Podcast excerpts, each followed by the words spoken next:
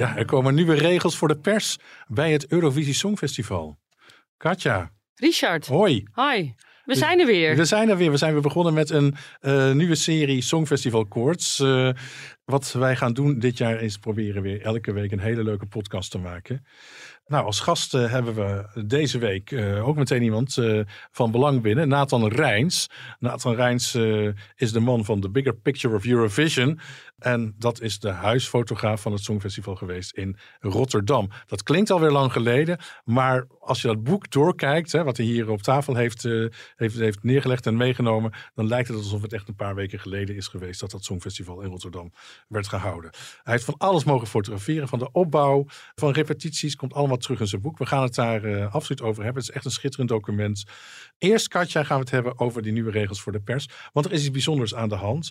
Dat is eigenlijk al ingezet in Turijn. Maar de pers, en eigenlijk dus iedereen, mm -hmm. mag niet meer de repetities volgen. Helemaal niet meer. Ja, dit is wel een groot ding. Dat is best wel een groot ding, hè? Vorig jaar hebben we natuurlijk de eerste stap daarvan al mee mogen meemaken. We mochten de eerste rondes, uh, ronden, rondes niet meer zien. Ja, er zijn twee rondes repetities. Ja, en uh, nu de tweede ronde ook niet meer. Helemaal afgesloten. Dus wat er nu gaat gebeuren is dat maandag 8 mei uh, beginnen dan de generale repetities. Ja, dat is de eerste doorloopsmiddags. En die? Die krijgen we te zien. Maar dat is dus hetzelfde als publiek. Tenminste, het publiek wat het Songfestival kan bezoeken.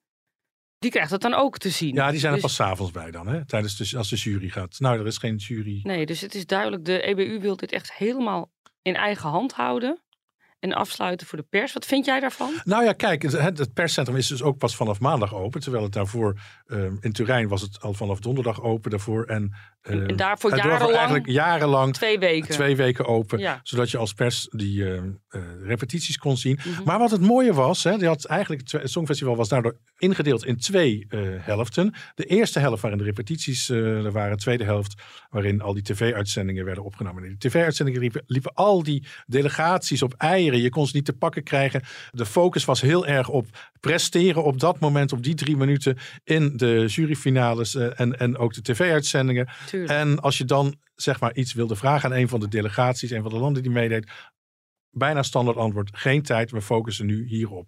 Die eerste week was prachtig eigenlijk dat het er was, want A, je kon die repetities volgen, maar B, je kon ook allerlei praatjes met artiesten krijgen. Iedereen was nog relaxed in die eerste ja, week. Klopt. Je hoefde als land hè, maar twee keer op te draven voor een repetitie. Dan kwam dan wel een persbijeenkomst uh, na afloop bij. Mhm. Mm. En dan waren er wat interviewtjes. Maar de rest kon je behoorlijk relaxed de tijd invullen als, uh, als delegatie. En dat gaf je de tijd, ook als pers, om alvast wat interviewtjes te plannen. Waarmee je in die tweede week, de week van die al die uh, tv-uitzendingen waren, ja. kon scoren, zeg maar. Of tenminste, ik kon laten zien van, kijk, ik ben echt bij een evenement.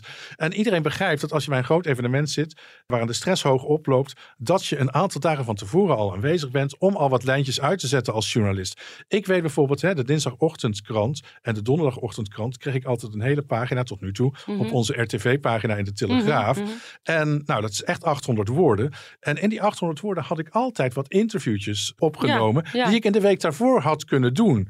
Als het perscentrum dus pas maandag open gaat en al die delegaties pas vanaf dan min of meer bereikbaar zijn. Nou, ja, het- Ja, ik weet niet wat er gaat gebeuren. Maar je had in ieder geval, ik had in ieder geval de tijd om die repetities te volgen. Ja. En ik had de tijd om wat gesprekjes aan te gaan. Ik weet niet of u nu, eh, want dat het allemaal zo krap wordt. Ma- Maandagmiddag om drie uur begint die eerste doorloop. Ja. Die kunnen we zien. ja. En die is dan om vijf uur afgelopen. Mind you, om zes uur willen ze bij de Telegraaf in ieder geval mijn volledige verhaal al hebben. Over die eerste doorloop en wat we te zien krijgen op dinsdagavond. Zodat dat dinsdagochtend Ja. in de krant kan staan. dat is heel kort dag, dat hè? krijg ik dus niet voor elkaar. En ook met, Nee. met dat, dat wordt maar een klein stukje voor het Songfestival. Terwijl we eigenlijk het Songfestival als Telegraaf een heel warm hart toedragen. Zeker. En daar ook echt gewoon ruimte in de papieren kranten en op de website voor invullen. Dat is iets wat nu verloren gaat. En ik vind dat natuurlijk jammer als journalist. Maar misschien zit daar vanuit de EBU een gedachte achter. Dat ze die niet meer willen. Nou, daar eh, zat ik natuurlijk over te filosoferen van eh, waarom doet de EBU dat? Eh, het liefst had ik gehad dat ze iets transparanter over zijn. Ik kan wel bedenken, we hebben vorig jaar dat gedoe gehad met die Ronella uit Albanië, weet je nog? Ja, En dat gedoe met die zon die het niet deed. En toen zijn de toetsenbordridders van deze wereld natuurlijk, de anonieme toetsenbordridders, die zijn natuurlijk flink tekeer gegaan. En, eh, Natuurlijk. Maar op een gegeven moment de EBU een statement had uitgedaan dat ze dat niet eh, tolereren. eh, hè, dat beetje dat online pesten, kan je het eigenlijk wel noemen. ik denk dat dat een, een groot deel uh, daaraan te danken is. Zeg maar, maar goed, die zon, die beweegbare zon op het podium in Turijn, dat deugde ook niet. Heel veel nee, delegaties hebben hun optreden moeten aanpassen. om die zon ging. Ja. Of die Ronella met die foto toen, die toen, uh, ja. nou ja, daar kunnen we het straks nog even over hebben, want na dat volgens mij nog wel gemaakt.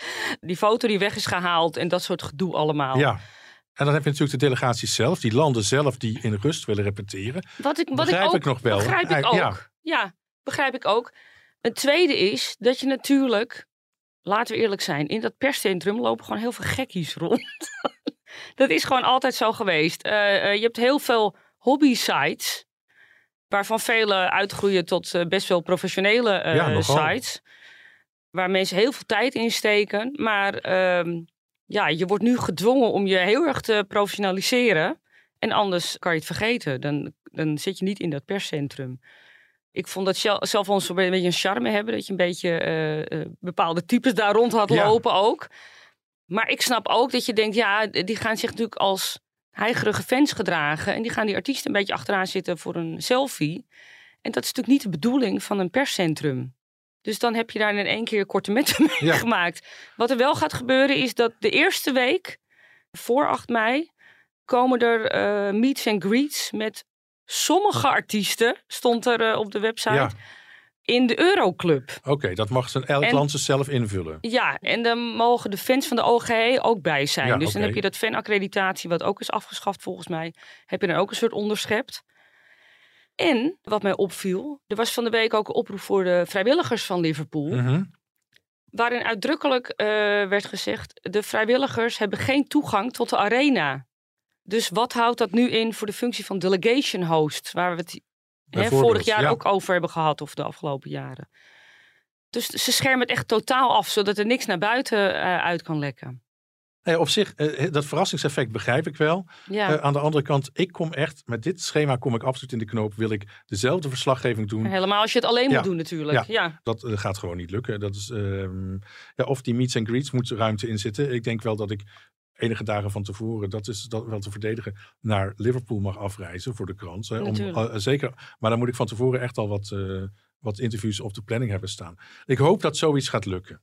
En ik zag ook dat je heel veel interviews moest aanvragen bij de EBU zelf. Oké, okay, nou ja, dan doen we dat. Ja, kijk, ik word hier wel natuurlijk heel nostalgisch van. Het is een einde van een tijdperk eigenlijk, hè? Dat weet je niet, je weet nooit. Kijk, het is, het is vorig jaar is, is, is de helft van die repetities al geschrapt om mee te kijken als pers.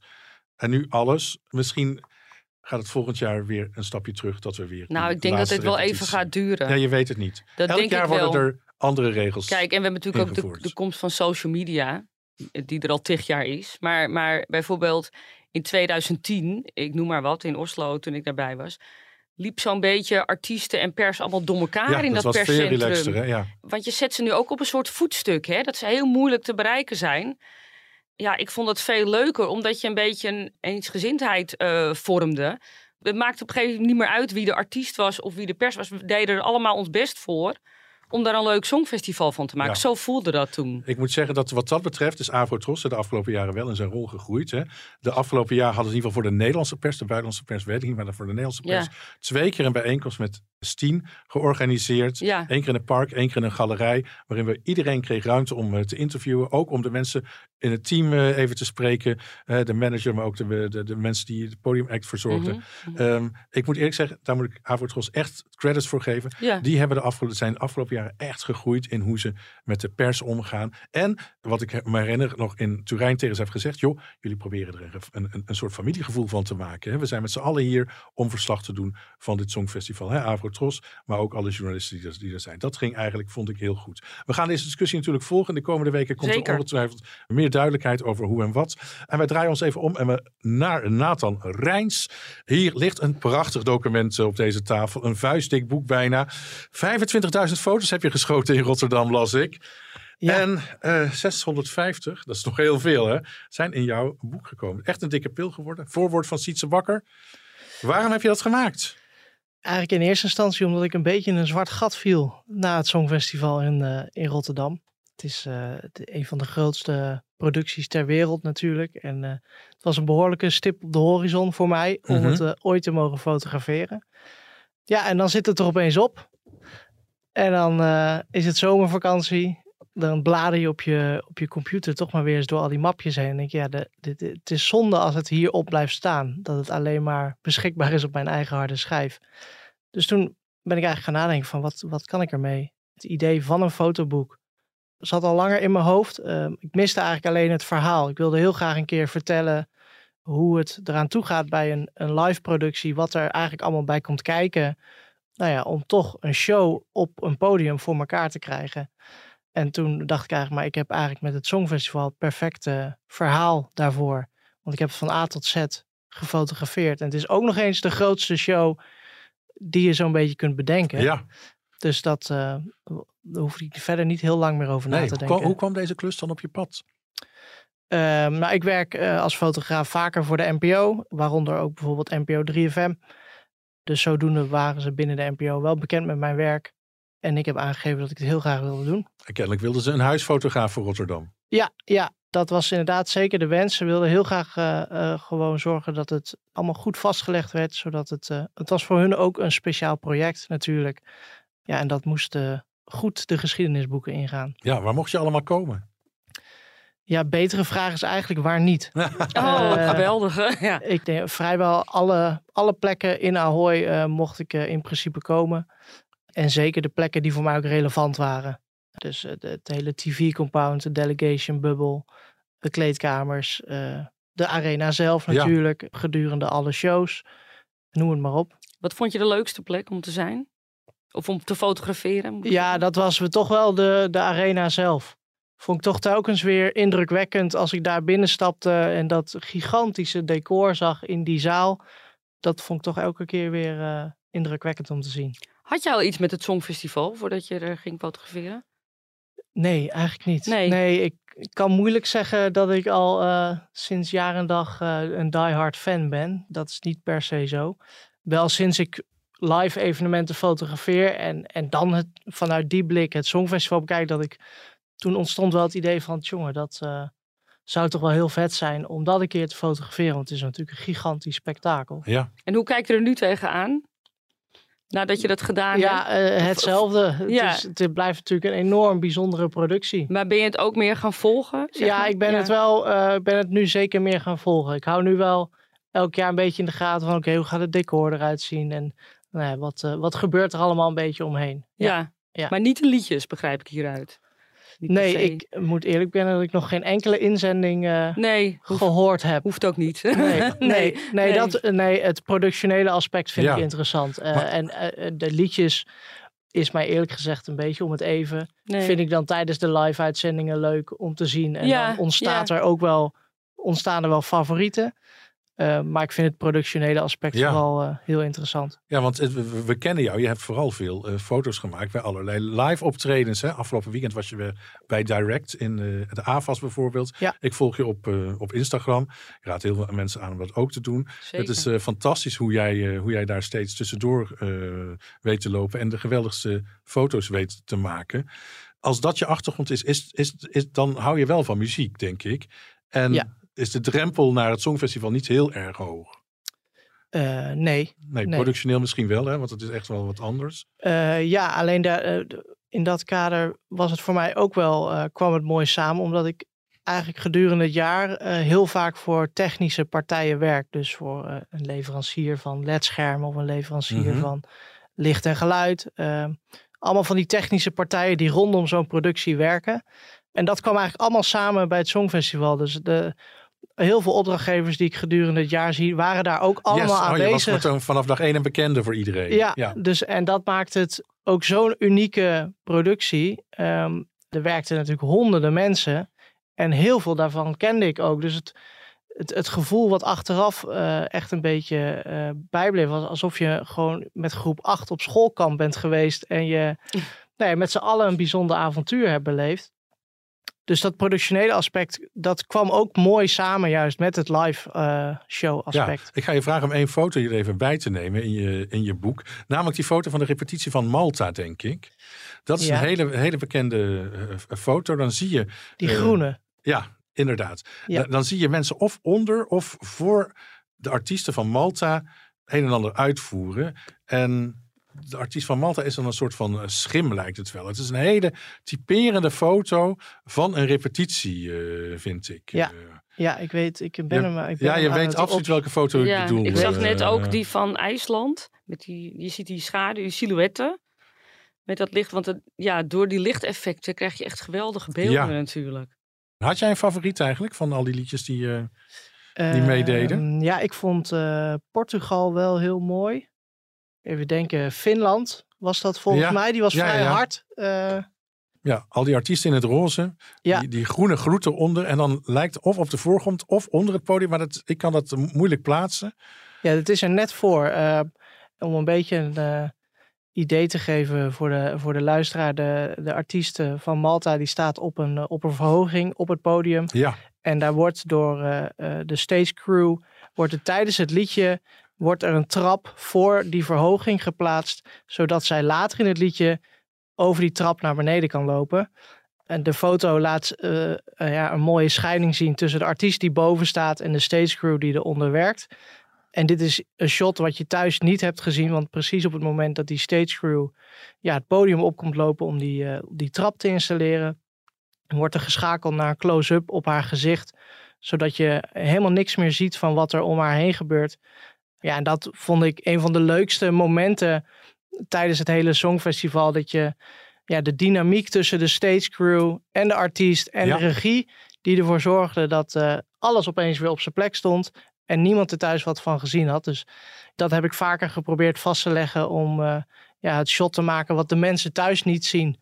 Maar wat je wel kon zien wanneer je in de zaal was Ja. bijvoorbeeld. nou dat is gelukt. Maar het is fascinerend om die geoliede machine te zien, vind ik. Hè? Als je in de zaal zit, die 40 seconden. Ja. Dat iedereen heeft een eigen taak en dan bam, bam, bam, bam, hup. Ja. En Ja, dat is, dat, dat is, echt- dat is fantastisch om te zien. Ik heb van elke live show telkens eentje alleen maar mee op en af gerend van Ja. de stage crew. Om, Ja. om hun werk ook goed vast te leggen. Ja. ja, want het is ontiegelijk Ja, en dat is fantastisch om Ja, te zien hoe, goed zij, dat, eh, hoe ja. goed ze dat kunnen. En nou, onder leiding van onder andere Richard, eh, ja, dat dat zo strak ging. En eh, ja, gewoon na 40 seconden een hele nieuwe act klaar staat.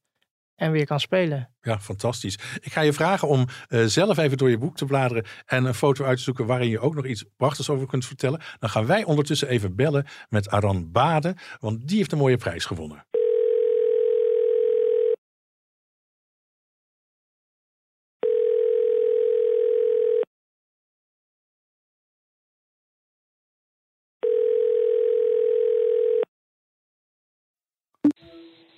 Hallo. Aran! Met Richard, Rich- Katja en eh, Nathan Rijns eh, zit ook bij ons, eh, Aran. Hallo. Goeiedag. Oh, gezellig. Hey, hallo Katja en Nathan ook. Hallo. Hi. Heel erg gefeliciteerd met je, met je EA-prijs. Dankjewel, dankjewel. Ja, dat is echt wel bijzonder. Nou, er is één prijs hè, in Nederland voor het Song- Songfestivalprijs. Elk jaar wordt die uitgereikt. En dit jaar is die gewonnen door Aran Bade van RTL Boulevard. Dat gebeurde eh, vorige maand in januari in Soho in Amsterdam. Katja, jij was er ook bij. Klopt, ja. Dat was een, een feestje, toch Aran? Zeker, zeker, ja. En eh, de spanning liep ook nog een beetje op. eh, op, het, op het laatste met, met het Songfestival. Er werden nog net geen 12 points uitgereikt. En toen eh, mochten we allemaal naar voren komen. Nee, en ik vind het echt wel een eer wat jij zegt, Richard. Ik wist niet dat het de enige prijs was, maar dat die al 30 jaar volgens mij wordt uitgereikt. Al sinds dat Rutja Kot op het Songfestival stond voor Nederland. Dus dat vond ik echt wel indrukwekkend. En ik was zeer vereerd toen ik hoorde dat ik het had gewonnen. Nog even voor de mensen die het niet weten. eh, Waar staat die prijs voor? prijs staat eigenlijk voor eh, journalisten of mensen die het Songfestival volgen, die het Songfestival op een eh, positieve manier promoten in Nederland. In ieder geval onder de aandacht brengen. En dat viel mij wel op. Dat vond ik wel het mooiste compliment eigenlijk. Dat mensen die ook een gruwelijke hekel hebben aan het Songfestival, door de verslaggeving in Boulevard, toch het Songfestival willen volgen. Dus nou ja, dat heb ik dan toch bereikt, eh, jongens. Missie volbracht. Ja, en ik denk dat het niet alleen eh, RTL Boulevard is, maar eh, tijdens die Songfestivalweken zit je ook zo ongeveer bijna dagelijks in eh, koffietijd. En ook s'avonds bij de talkshow. Afgelopen jaren was dat steeds bij Bo van Ervedorus.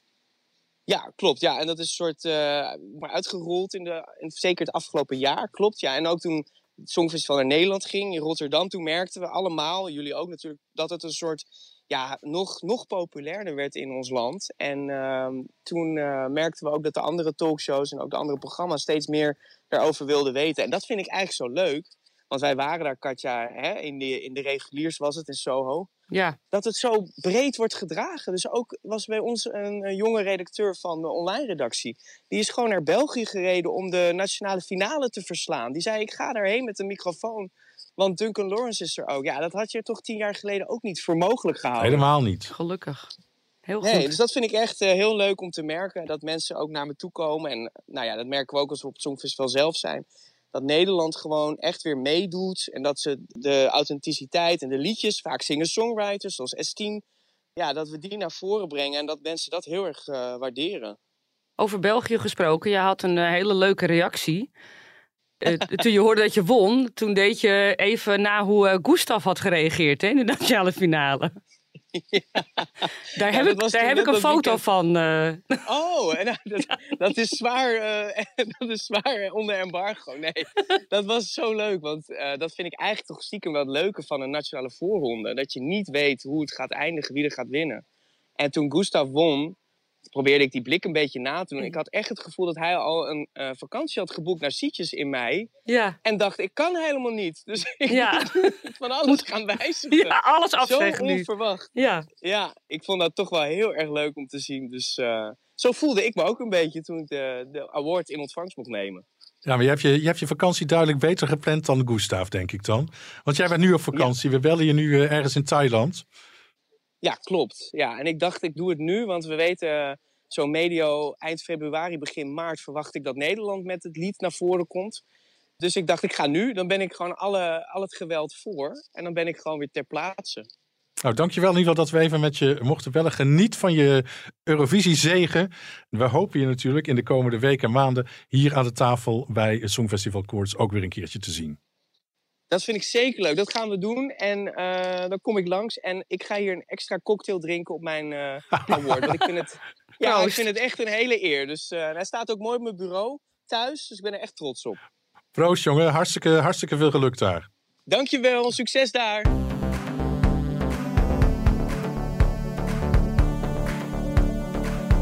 Ja, en dan gaan we ook nog verder met ander Songfestival uh, nieuws. Katja, een van de andere nieuwe regels die ook al is aangekondigd door de EWU over het Songfestival, ja. is dat het bereiken van de finale voortaan volledig af gaat hangen van de televoters. Eh, dus er komen ja. geen jurypunten meer tijdens die halve finales. Uh, pas in de zaterdagfinale stemmen de nationale juries weer mee. Nou, dat heeft ongetwijfeld te maken met de onregelmatigheden die we hebben gehad in uh, Turijn. Toen vele jurypunten op het laatst werden aangepast door de EBU. Mm -hmm. Dat kon je ook zien tijdens de tv-uitzendingen. En ja, er werd toen gezegd, hè, dat waren verdachte patronen aange, aangetroffen bij zes landen. En die jurypunten werden toen ongeldig verklaard en vervangen door andere punten, andere samengestelde punten. Hoe die zijn samengesteld, weet ik niet, zal een algoritme aan te pas zijn gekomen. Wat was het geval? Zes landen, van zes landen hadden de juries onderling afspraken gemaakt om elkaar te belonen met wat punten. En dan gaat het om deze zes landen. Ik noem ze toch even: Azerbeidzjan, Georgië, Montenegro, Polen, Roemenië en San Marino. En in de tv-uitzending, dat kan misschien iedereen zich nog wel herinneren, werd als die punten werden gegeven, ineens doorgeschakeld naar uh, de Eurovisiebaas en Martin Oosterdaal. Terwijl eigenlijk die puntengevers ter plekke al klaar stonden om een punten te geven. Ja. ja. En uh, ineens uh, werden er vanuit Turijn, vanuit het... Sta je daar in je ja, glitterjurkje. Ja, Er gebeurt dus heel geks. Dus we gaan alleen nog maar televotes meenemen ja. in die halve finale naar de finale. En ook komt er een categorie, dat is weer nieuw ook dit jaar, dat de rest of the world mee gaat stemmen. Slimme zet, hè? want dan betrek je de rest van de wereld uh, er letterlijk bij. Ja. Maar uh, ik ben niet zo blij met deze ontwikkeling. Want juist dat half om half, half jury, half publiek, ja. dat zorgt er toch altijd voor een, een redelijk oké okay uitkomst. Ja, wat iedereen eigenlijk zegt, dat je natuurlijk de meer commerciële klinkende nummers of de, de, de bagger, kunnen we ook wel misschien zeggen, ja. die maken meer kans om door te gaan. Ja, de kermisattracties, ja. Ja, ja, en ik weet niet of dat de kermisattracties zijn per se, maar ja, ik ben, ik ben niet blij. En ondervang je hiermee het probleem? Want telefoto's kunnen toch ook uh, heel veel mensen mobiliseren om te stemmen? Kan eventueel ook, ja. Ja, dat ja. hebben we in het verleden ook wel gezien. Nou goed, als wij het nieuwe systeem, wat aangekondigd is, op Turijn toepassen, afgelopen jaar, Ja, dan had Zwitserland bijvoorbeeld de finale niet gehaald. Die hadden dat jazzy, rustige liedje. ja, En Azerbeidzjan ook niet. En Albanië, je noemde haar net al. ja. En Cyprus hadden de finale wel gehaald. Vorig daar was ik jaar. persoonlijk wel blij mee geweest. Maar ik snap ook wel dat de jury eh, eh, daar niet blij mee was. Mhm. En dat wil ik ook wel eh, respecteren. Maar goed, Ja. eh, tot in hoeverre was de jury eerlijk? Dat weten we natuurlijk ook niet. Ja, Ja, vanaf 2009 is het eh, zo'n zeg maar een 50-50 systeem. Ja. eh 50% jury en 50% eh, televoting. En als we dan terug gaan kijken naar de afgelopen jaren, had het voor Nederland wat uitgemaakt? Ja, dat had voor Nederland wat uitgemaakt. In 2018 had Nederland de finale dan niet gehaald. Ja. Eh, Whalen was Whalen dat, hè? was dat, met Out- Outlaw in hem. Nou, dat was natuurlijk wel een duidelijke dat, de, dat hij door de jury eh, eh, door was. Dat, Ja. dat wisten we ook wel voordat de uitslag bekend was. Want hij is natuurlijk een verschrikkelijk goede zanger. En ik, ik neem aan dat een jury daarnaar kijkt. Ja, het lied was ook goed, vond ik. Ja, redelijk goed. Ja, ja. Niet all dead, zullen we zeggen. Ik begreep dat eh, Joan Franca dan Ja, ook door in- was In gegaan. 2012 hadden we dan geluk. Hè? Dan was Joan Franca met You and Me Ja. wel in die finale gekomen. En die heeft ze ter plekke destijds dus niet gehaald. En wat gaat dit betekenen ook voor het eindresultaat, voor de finale zelf?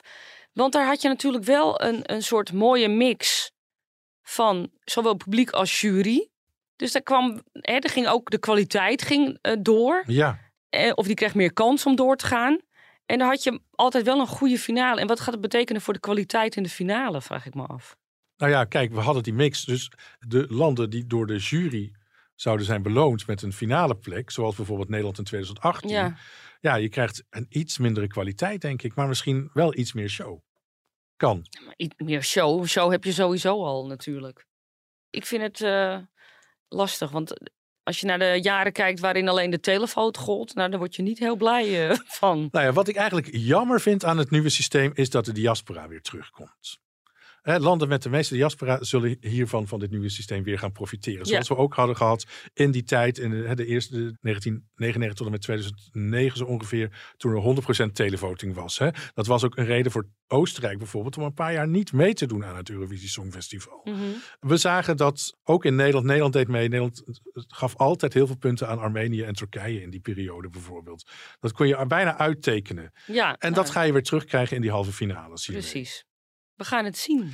Ja, we gaan het zien. Ja. Eh, maar ik was eigenlijk, per saldo was ik best wel blij dat het 50-50 was. Ja, ik was Ja. daar ook heel blij Ja. mee. Ja, Dus, en misschien zijn er wel andere dingen om die juryproblemen, want die waren er wel. Hè. Ik snap dat de EBU iets wil doen om dat op te lossen. Waar het ook om gaat zijn de inzendingen van het Songfestival.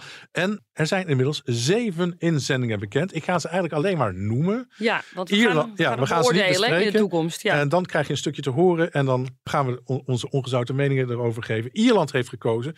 Komt met een jongensband, Wild Youth, met het liedje We Are One. Spanje heeft een hele typische Spaanse inzending gekozen van Blanca Paloma. En ik weet niet hoe ik dat uit moet spreken. Ea, ea. Heb ik nu. ja, ja, zoiets. zoiets. Oekraïne was het allereerste land dat zijn eh, keuze heeft gemaakt. Vanuit een schuilkelder in Kiev werd die tv-show opgenomen. Tvorgi of Tvorshi, een duo, komt met het liedje Heart of Steel. Noorwegen eh, is Queen of Kings gestuurd eh, door de zangeres Alessandra. Albanië is altijd snel, maar bij Albanië weet je nooit of er niet nog wat verandert voordat het half maart is. Duje, eh, zo heet het lied, Albina en de familia Kelmendi worden naar Liverpool gestuurd. Slovenië heeft ook een jongensband gestuurd, eh, Joker Out met het liedje Carpe Diem. En tot slot België eh, stuurt Gustav met het liedje Because of You. En eh, net als Nederland hebben we natuurlijk, hè, daar hebben we het de vorige keer over gehad, ook inmiddels al verschillende andere landen hun artiesten aangewezen.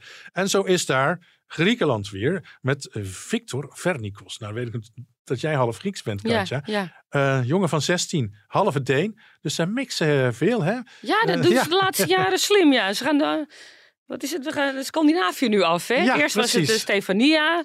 Toen hadden we vorig jaar, hoe heet ze Amanda? Tenfjord. Amanda Tjemvoort uit eh, Noorwegen. Ja. En nu eh, en nu gaan een we Deen, voor een Denemarken. Deense jongen van 16 jaar. Ja, Ehm, fantastische stem trouwens. eh, maar goed, ja, ja, eh, daar gaan we het nog over hebben. Frankrijk heeft gekozen voor de Canadese zangeres Lazara. Eh, voor Oostenrijk gaan Thea en Selena naar het Songfestival. Cyprus, dat hadden we al genoemd, hè? Andrew Lambrou. Israël kiest voor Noah Kirel. Armenia voor Brunette. Dat is op zich opvallend, want er circuleerde ook even een gerucht dat Rosa Lin een tweede kans zou krijgen van Armenië. Dat had natuurlijk best sensationeel geweest, want ze Ja. hebben van een hit gescoord. Zo. En dan eh, Moldavië, ja, daar kan, eh, daar kan ook nog wat gebeuren. De Sunstroke Project eh, zou wel eens voor de derde keer kunnen gaan. Het land moet nog zijn nationale finale organiseren, maar daar zitten ook in Aliona Moon en Pasha Perfini. Die wagen ook een kans en die zouden ook nog wel eens opnieuw kunnen gaan. In Malta hebben we ook weer een bekende naam gezien in de voorselectie. Fabrizio Fanielli, die al twee keer eerder heeft Oh meegedaan. god, komt die terug? Die gaat in ieder geval een poging wagen Oh. eh, in de voorronde in Malta. Oh, ik hou mijn hart vast. Nou, dan eh, voor Frank Otte, een van onze juryleden, is het wel blij dat Servië een nieuwe poging doet met Hurricane. Oh, ja. Al is het wel De een andere, kan weer uit de kast. eh. ja. al is het Ja. wel een andere samenstelling. En in Kroatië wil Demir Kedjo eh revanche nemen. Hij was in 2020, drie jaar geleden, uitverkoren. Maar toen ging het Songfestival natuurlijk niet door vanwege eh, corona.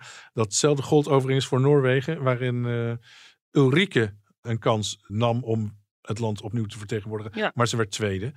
Zweden doet Loreen mee. Hadden we al gemeld volgens mij. Dat is natuurlijk wel sensationeel. Zes jaar geleden deed ze ook al een keer mee met eh, de Zweedse voorronde. Toen struikelden ze. Maar nu zijn de verwachtingen toch wel hoog gespannen, moet ik zeggen. Italië, we gaan even een rondje langs de velden doen hoor. Marco Mengoni gaat weer meedoen aan eh, Sanremo. Anna Oxa ook. Anna Oxa? Ja, Dat is lang geleden. ja, in 1989 deed ze met een prachtlied mee. Ja. eh, het Songfestival. Fantastisch. En dat had mogen winnen. Al had Zweden ook goede kaart. En uiteindelijk won Joegoslavië dat jaar volgens mij. Georgia, Moda en Madame zijn ook bekende namen die meedoen aan eh Sanremo. En dan tot slot even Ierland. En daar deed in de finale Johnny Rotten mee met zijn band Public Image LTD. En het lied Hawaii. Waar kennen we hem ook alweer van? Nou, dat was een vreselijk slaafverwekkend nummer. Dus hij is vierde geworden, godzijdank. Maar waar kennen we die man ook alweer van? God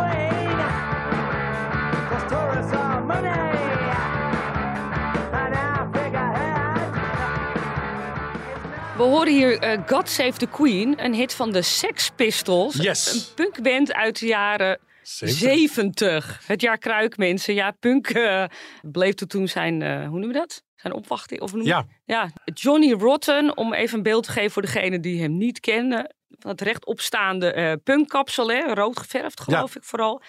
En het was een vreselijk vervelend mannetje. Was dat. Die ging altijd zeiken en azijn pissen. En was geen land mee te bezeilen tijdens interviews. kort lontje. Daarom alleen al keek Ja. je naar die interviews, waar meestal dus niks van terecht kwam, omdat hij of om zich heen ging slaan, of hij liep gewoon weg. Een anarchist, hè? in hart en nieren ja, eigenlijk. En dat moest hij overal duidelijk maken. Ik zat nog met dat beeld van toen in mijn hoofd. En toen komt meneer als eh, Johnny Lydon, dat is zijn echte naam geloof ik. Ja, of is het ook een artiestennaam? Want Rotten komt dus eh, omdat zijn gebit heel slecht was, begreep ik. Daar komt die artiestennaam vandaan. Maar goed, dat was toen. Inmiddels is Johnny 67.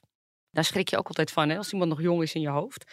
Zo'n kaal hoofd, een beetje verzakt hoofd natuurlijk. Probeer dat punkkapsel nog enigszins wat Ja. elan te geven. En eh, die kwam op de proppen met een liefdesliedje voor zijn inmiddels geloof ik overleden vrouw Nora. Met wie hij een mooie tijd had gehad tijdens zijn reis in Hawaii. En ik geloof dat zijn, eh zij leed aan Alzheimer. Dat is natuurlijk verschrikkelijk. Maar dat lied, goeie god. Kunnen we even gaan luisteren? Nou, laten we even een klein stukje doen van Hawaii.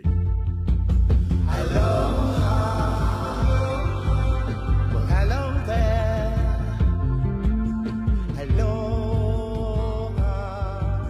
Hawaii. Nou ja, we hoorden het al. Dit is... Niet te verteren. Dit, dit kan niet. Die man had tegen zichzelf in bescherming moeten worden genomen. Ik heb gisteren een, eh, een vriendin van mij die niks met het Songfestival heeft, even geappt. Maar die had heel veel met de Six Pistols. Ja, ja, ja. En ik zeg, ik ga je nu iets sturen. Dit is eh, verval zoals je het nog nooit gezien hebt. In al zijn facetten, zeg maar.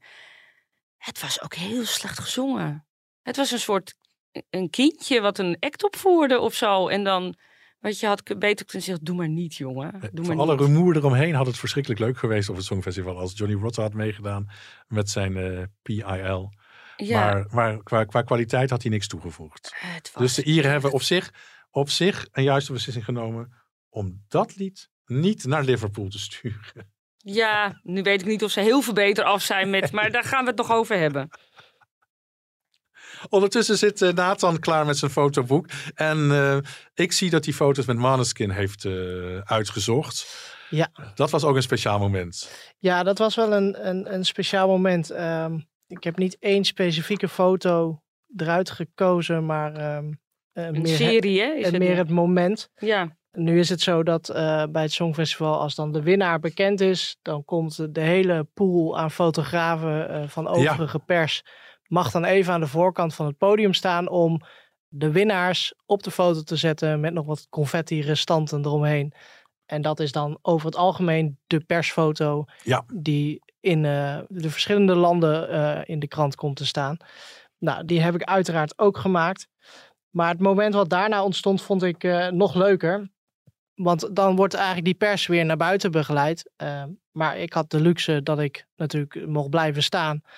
En dat was wel een mooi moment waar de, de band die je opbouwt met overige crewleden eh, Mhm. goed zichtbaar werd. Want eh, een, een cameraman zag mij staan en die tikte mij aan. Die zegt, joh, loop even achter me aan. En hij, hij loopt het hoofdpodium op.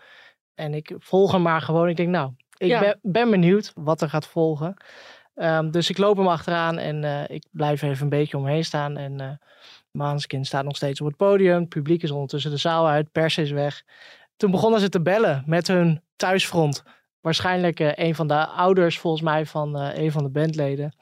Ja, dat was een heel schattig, schattig moment, heel Een persoonlijk. tranenmoment ook bijna. Ehm, ja. En inderdaad, kort daarop eh, eigenlijk pas de realisatie dat ze gewonnen hebben. En ja, storten ze door hun knieën en beginnen ze te huilen. En ja, dat was best wel een mooi puur moment om mee te maken. los van alle adrenaline, zonder het publiek, zonder pers er verder bij. Was dat een heel bijzonder momentje om, om even mee te maken in zo'n zo'n grote hal. Dus ja, dat is dus, hè, je zei het publiek is, eh, is er niet, maar dat zit natuurlijk nog wel in de zaal. Maar de tv-uitzending was waarschijnlijk afgelopen. Ja, nee, Ja. De, en, eh, en het publiek was ook al de zaal weer Oh, kijk. verlaten. Dus Mhm. het was, eh, dat was echt helemaal aan het einde van de show. En dan, dan wordt het publiek als vrij snel ver, Ja, verzocht om, ja. om de zaal te verlaten. Dan worden die persfoto's gemaakt. Dus ja, daar zat nog wel wat, wat tijd overheen. Dus de zaal was, eh, al was al wel weer behoorlijk leeg.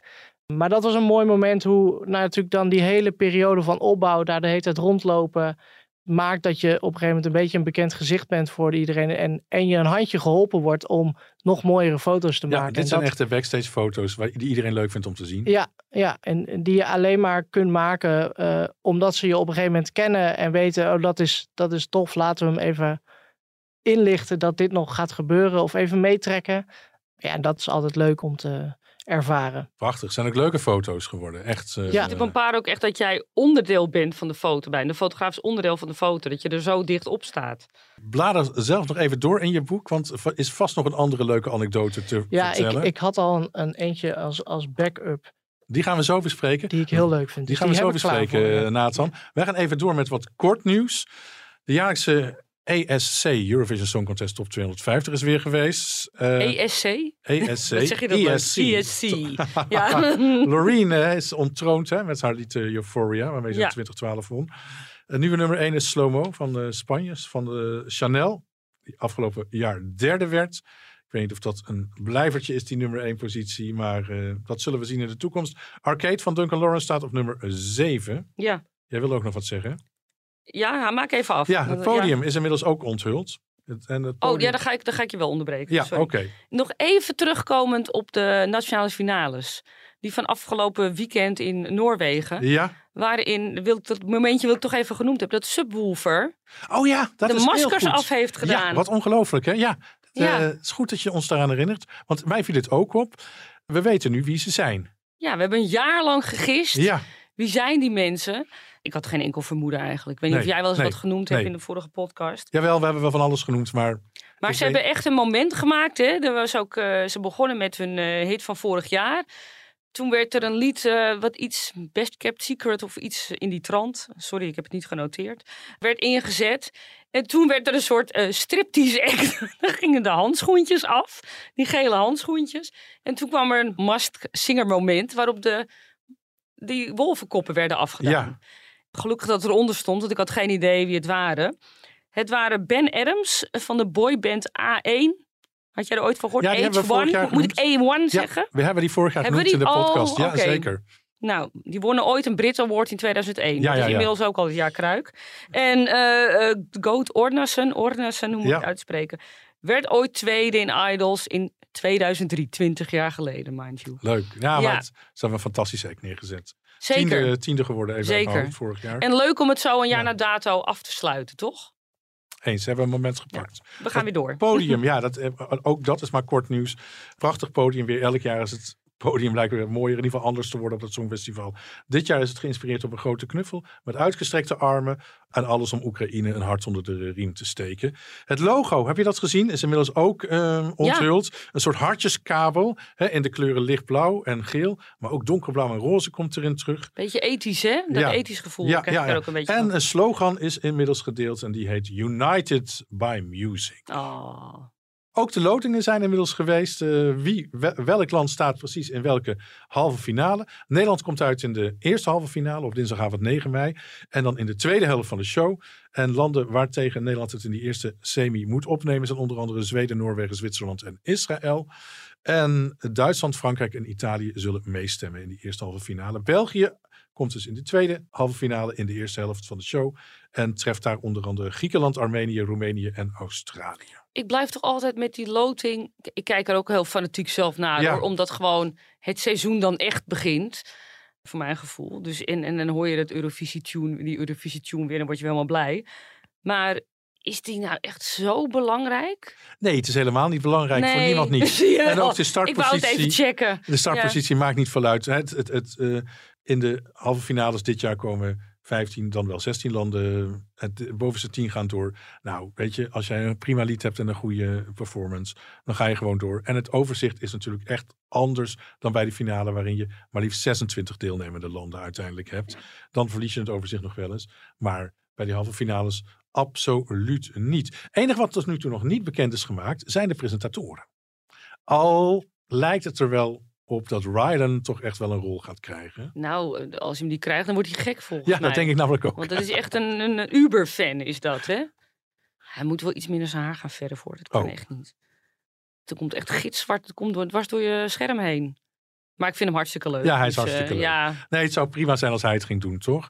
En dan misschien met die dame met die die, die loting doet, heeft gedaan. ja, die deed het prima. Ja, dit is ook Ja. fantastisch. Dus als dat het duo is, eh, zijn wij buitengewoon content. Maar dat gaan we afwachten. Die officiële aankondiging is nog niet gemaakt. Junior Songfestival doen we hier niks aan. Maar wat wel opvallend, niet, wat nee. wel opvallend is, is inmiddels ook gehouden. Frankrijk heeft gewonnen in 2022, december 2022, met het liedje Oh Maman. Dat is geschreven door Barbara Pravi. En eh, dus dat vind ik wel de moeite waard om even te delen. In 2020, twee jaar eerder, won Frankrijk het Junior Songfestival ook al. En dat was ook al met een lied van Barbara Pravi. Oh, eh, dat en- wordt nu de huiscomponist van Precies, het eh, Junior Songfestival. Ja, en in de tussentijd werd ze natuurlijk tweede tijdens het Songfestival in Rotterdam. En dan zijn er nog helaas een paar mensen ja. ons ontvallen. Laten we even luisteren.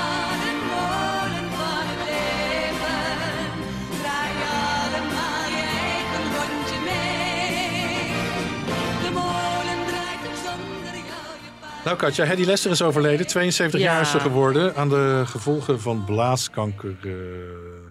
De hè, deed mee in 1977, werd twaalfde. Maar, dat zeiden we al een paar keer tegen elkaar, groeide uit tot een evergreen. Een echte klassieker dat we door de jaren heen zijn blijven draaien en draaien en draaien. En twee jaar geleden was ze ook te gast in onze podcast. 26 april 21 om precies te Je hebt het zijn. gewoon nog even gecheckt. Ja. ja. ja. was een hele vrolijke, opgewekte ontmoeting, eh weet. Zeker, zeker. En haar ja. bulderende lach zullen we nooit vergeten. Ik vond nogal een type. Ik had Hedy nog nooit eerder ontmoet. Maar eh, eh, ja, ze had ook wel een be- bepaald gevoel voor humor. Wat ik ook wel grappig vond, is dat... eh, ja, het was allemaal niet erg dat de mensen haar vergeten waren. En zo ging dat. Maar ze liet het niet ongenoemd dan bij sommige mensen... om toch te zeggen dat ze wel had meegedaan naar dat Songfestival van 77. Dus dat vond ik erg grappig. En met name het moment waarop zij beschreef... En als je nog terug wil luisteren, dan kan dat. Ja. Die uitzending staat gewoon online. Eh, Waarop zij beschreef dat ze het podium werd opgeduwd tijdens de nationale finale. eh, na afloop. Omdat bleek dat zij gewonnen had. En eh, dacht van, nou, ik heb mijn, mijn liedje wel gezongen. Ik ga nu weer naar huis. En dat er werd gezegd, naar huis? Nee hoor, je hebt gewonnen. Oh, oh, weet je wel. En dat, nou, ik vond het vrij hilarisch hoe zij dat omschreef. Oké, nog een zangeres is overleden.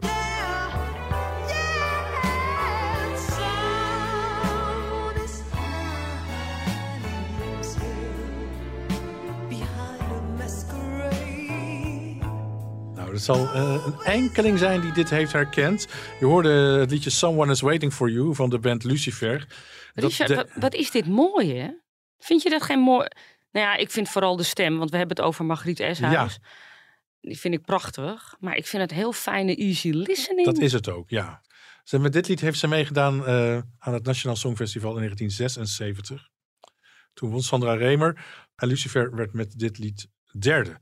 70 jaar is Margriet Eshuis geworden. Ja. En zij was ook al enige tijd ernstig ziek. eh. Ja, nou, ik kom natuurlijk zelf uit Zaandam en, eh, en Margriet ook. En eh, ik kan je vertellen, daar wordt zij extra gemist. Zij hoorde echt in het straatbeeld van Ja. Zaandam. Ik zag haar regelmatig lopen. Ze was daar actief met een koor.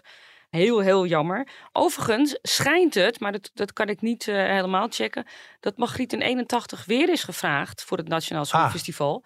Maar zij wilde geen competitie aangaan met collega's, met andere muzikanten. Dus zij heeft zich teruggetrokken. Ja, hmm, Is ook wat voor te zeggen. zeker, zeker, snap ik. We hebben in eh, onze podcast elke week een eh, grabbelton in het midden staan. En ehm, nou ja, wat mij betreft eh, Mag ik? mag jij er absoluut een liedje uithalen, Katja. De Grabbelton.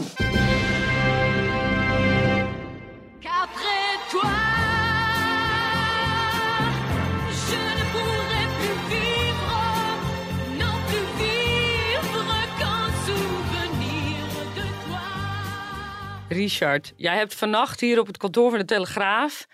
Heb jij alle, eh, alle Griekse eh, zangeressen eruit gevist? En die heb jij in een aparte eh, schaal gedaan. Dat klopt mij. helemaal wat je daar zegt. Oh, wat erg. We hoorden Après van Vicky Leandros. Gewonnen in 1972. Ja, Ja, ja, ja. En echt nog jarenlang in de top 2000 gestaan. We moeten haar eigenlijk weer terugstemmen dit jaar, vind ja ik. stond ze in de top Ja, 2000. Ja, met dit lied. Ja, jarenlang. Ja, wat kunnen we van Vicky herinneren? Wat herinner jij van Vicky? eh? Nou, niks denk ik. Bijzonder weinig. Ja. nou, we hebben hier met een generatiekloof te maken. ja, Nathan. ja. ja. Nathan, Ja. jij bent 26 of zo, toch? Ja. 27, 27 ondertussen. Ja. Dus eh, ja, dit... eh, Nee, 1972 is ver voor jouw tijd. Ja, En misschien heb je dit liedje ook nog nooit gehoord. nee, ik eh, ben bang van niet. Dus er was weinig herkenning. eh. Hmm. Nou ja, Eh, Luxemburg eh, won toen, hè? Zij deed toch mee voor ja, Luxemburg? zij deed mee voor Luxemburg. Die Ehm, deden toen nog mee. Precies. En eh, nou ja, zij, compleet in het zwart was ze tijdens het eh, Songfestival dat in Edinburgh werd gehouden dat jaar. Zong daar als een engel. Ze wist echt iedereen in te pakken. Maar eigenlijk gebeurde er niet zoveel op dat podium. Ja, het was vroeger, eigenlijk vroeger gewoon, gebeurde ja, er toch sowieso niet Precies. heel veel. Nou ja, er gebeurde soms nog wel eens wat. Ja, Ja, Sandy Shaw met haar blote voeten. Dat was 1967 bijvoorbeeld. Dat herinneren we bijvoorbeeld. Dat was al heel spannend in die tijd. god, god. Maar dit was gewoon een lange zwarte jurk had ze, had ze aan. Nederland eh, deed dat jaar mee met eh, een duo ook. Net zoals dit jaar. Met Sandra en Andres. Oh, Werden vierde. leven ook niet meer allebei. Ja. eh, met Als het om de liefde gaat. Vicky treedt nog op, hè? Ja, nou dat is ook wel leuk. Leuk dat we dat nu even kunnen, kunnen melden. Vorige, in de vorige podcast hebben we gezegd dat ze haar afscheidstournee heeft aangekondigd. Daar zijn extra concerten aan toegevoegd. We hoopten in de vorige podcast dat daar ook een optreden in Nederland bij zat. Want ze is echt populair geweest. Ze heeft twee nummer één hits gehad in Nederland. Maar eh, er zijn alleen maar eh, concerten in eh, Duitsland en Oostenrijk tot nu toe. Ja, zij, wo- zij aangekondigd. woont al jarenlang in Duitsland Ja. ook. En daar is hij mateloos populair. Ik heb het ongetwijfeld vorige keer ook al genoemd. Niet schrikken als je er ziet. is onherkenbaar. Want eh, de plastische chirurg is haar beste vriend, zullen we Oké, zeggen. maar als je op het, als op het podium staat, dan zien we toch nog wel een vleugje Vicky Leandros terug. Nou, de ogen zitten op de slapen ongeveer Oké. Maar, oké, oké, oké. Ja. Nou ja, je noemde net al, hè, ze deed mee voor Luxemburg. Luxemburg doet al niet meer mee sinds 1993. Maar wat afgelopen maand wel weer in het nieuws kwam. En het komt zo ongeveer elk jaar in het nieuws. Luxemburg komt weer terug. Nou ja, Speculatie, tenminste, Richard. tenminste, tenminste. Nou ja, kijk, wat er nu gebeurt is misschien toch wel iets anders dan de vorige keren. Dit keer heeft de premier van Luxemburg gezegd dat het naar zijn mening toch wel weer ruimte is om mee te gaan doen aan het Songfestival. Is hij fan? Dat zou me niks verbazen. Ik ga even op onderzoek uit. Ja, RTL moet het dan gaan, de omroep eh, moet het dan gaan uitzonden en een deelnemer gaan zoeken. Op zijn vroegst doen ze dan weer mee. Volgend jaar, 2024. RTL Luxemburg, hè? laten we even ja, duidelijk. precies. Ja. Ja. En ehm, Luxemburg heeft een prachtige staat van dienst. Eerlijk is eerlijk, 37 keer meegedaan. Vijf keer gewonnen. Net zoveel als Nederland. Die eh, veel vaker heeft meegedaan. Misschien wel. Hè? Ik weet niet of ze met hun tijd zijn meegegaan tussen 93 en nu. Is wel heel veel gebeurd met het Songfestival. Maar eh zou heel erg leuk zijn als ze weer mee gaan doen. Ze hebben destijds zich teruggetrokken vanwege het deelnamegeld. Het deelnamegeld is voor een land afhankelijk van het eh, bruto binnenlands nationaal product. En dat betekent dat eh, Luxemburg, wat een heel rijk land is, veel banken en dergelijke, ongeveer evenveel aan deelnamegeld moet betalen als bijvoorbeeld Roemenië met 25 miljoen inwoners.